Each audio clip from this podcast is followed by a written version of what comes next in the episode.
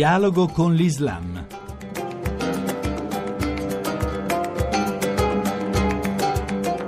Bentornati all'ascolto di Dialogo con l'Islam da Riccardo Cristiano. L'incendio che divampa da ormai una settimana sembra riguardare l'Islam e le sue guerre interne, irriducibili da 14 secoli. Professor Paolo Branca, docente di islamistica all'Università Cattolica di Milano. 14 secoli di odio originato dalle dispute califfali tra sunniti e sciiti non hanno eh, avuto nessun punto di soluzione, di riavvicinamento, siamo ancora lì?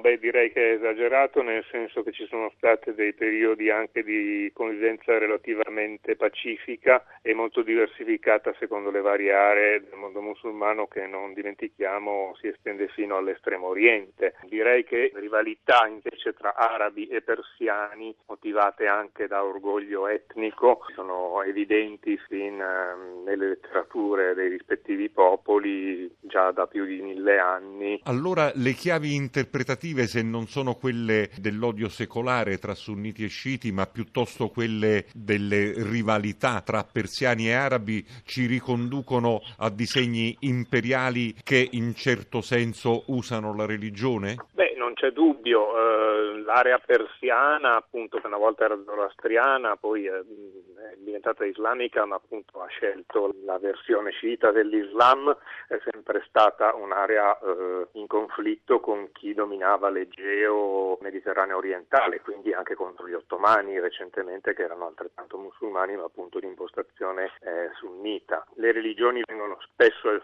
chiamate in causa a giustificare, ad infiammare gli animi per rivalità che hanno ben più concrete eh, motivazioni. Lei crede che abbiano un ruolo possibile i negoziati di pace ipotizzati nei mesi trascorsi per ricondurre questo conflitto in termini di convivenza possibile? Ma temo di no purtroppo perché la crisi delle grandi ideologie, compreso il nazionalismo, sta dando spazio a delle identità eh, più legate appunto al fattore religioso in un'area molto instabile, una zona che qualcuno forse follemente vorrebbe ridefinire con uh, confini appunto etnico-religiosi senza rendersi conto che questo avrebbe un prezzo umano indicibile perché comporterebbe deportazioni di massa se non genocidi. Questa ridefinizione di mm, ruoli e di pesi nell'area, l'elemento etnico e quello religioso ovviamente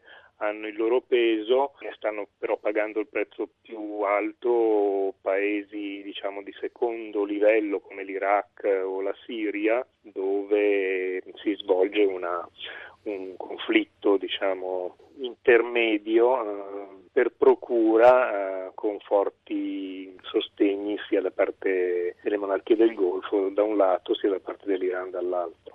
Per la sua esperienza, sunniti e sciiti vivono veramente come eh, separati in casa, per così dire? Beh, dunque dipende dalle fasi storiche e dalle zone. C'è da dire una cosa un po' stupefacente che eh, il pregiudizio anti-sciita è più forte nei paesi dove gli sciiti non ci sono. Quindi, non so, in Egitto, in Marocco si hanno idee molto negative degli sciiti quali eretici, cosa che invece non sempre succede dove comunità sciite sono presenti o addirittura maggioritarie. Eh, in più sta succedendo una cosa molto interessante perché nel contesto migratorio abbiamo molti musulmani eh, in Occidente che si trovano negli stessi luoghi a pregare pur essendo appunto sunniti gli uni e sciiti gli altri perché qui non ci sono alternative, gli sciiti sono piuttosto minoritari e quindi imparano a conoscersi e addirittura a condividere i riti nel tanto odiato Occidente.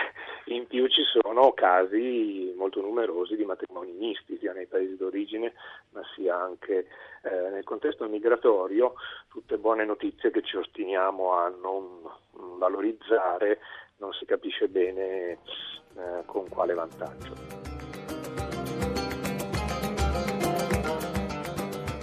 Grazie per essere stati con noi sin qui. Chi vuole ci può trovare su internet all'indirizzo dialogoconlislam.rai.it. Appuntamento a domenica prossima.